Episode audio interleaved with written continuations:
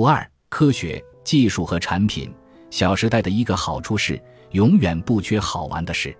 这不方舟子和崔永元要打官司了。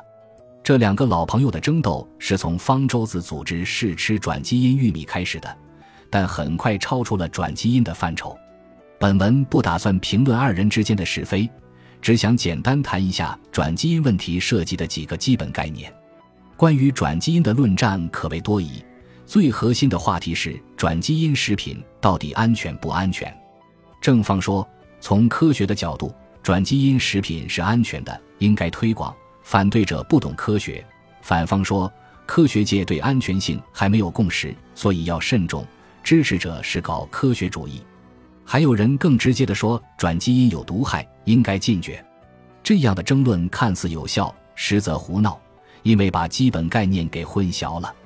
什么是科学？简单的说，科学就是对客观规律的揭示，规律隐藏在现象的背后，现象每个人都看得到。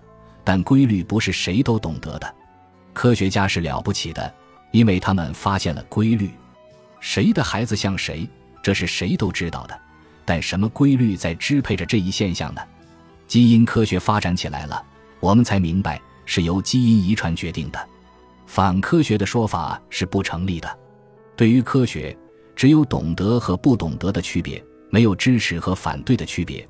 客观规律不会给人的主观偏好留出空间，把反科学当成个大帽子的人做的事情必定跟科学无关，因此才会拿一个虚妄的东西来掩盖真实的动机。如果真的有人反对既有的科学认识，那么他只可能是有了新发现的科学家。这样的反对会推进科学的发展。认识了客观规律，就可以利用规律去改造客观世界。创造性的解决需要解决的问题，这方面的知识或者技能属于技术的范畴。比如，有了基因科学，就知道低血人亲是不靠谱的，是不是有血缘关系可以通过 DNA 鉴定这项技术来确定。转基因是基于基因科学发展起来的，是一项技术，不是科学。对技术的发展和应用，人们就可以表达支持或者反对了。因为这属于主观世界的一部分，把反对转基因说成反科学，属于满嘴跑火车的行为。实验室里也可以弄出转基因人来，但是否能这么做呢？这是绝不可以由科学家说了算。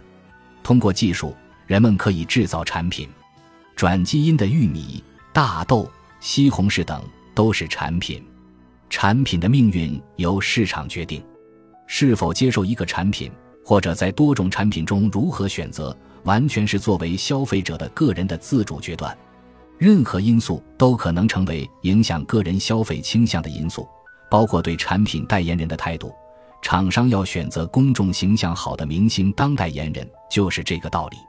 不能不佩服一些转基因技术鼓吹者的议题设定能力，他们把是否应该接受和推广转基因食品，成功的转化成了一个科学议题。然而，在对科学技术与产品这几个基本概念进行了简单清理之后，就会发现，在转基因问题上跟着他们的指挥棒在科学的层面纠缠是十分不智的。一些转基因支持者在转基因问题上的行为和言论，与科学能扯上关系的实在少得可怜。至于转基因玉米试吃会，则是个标准的市场行为，根本不是什么科普活动，因为是吃会的目的在于推广产品。转基因玉米，而不是向公众讲解转基因食品是怎么一回事。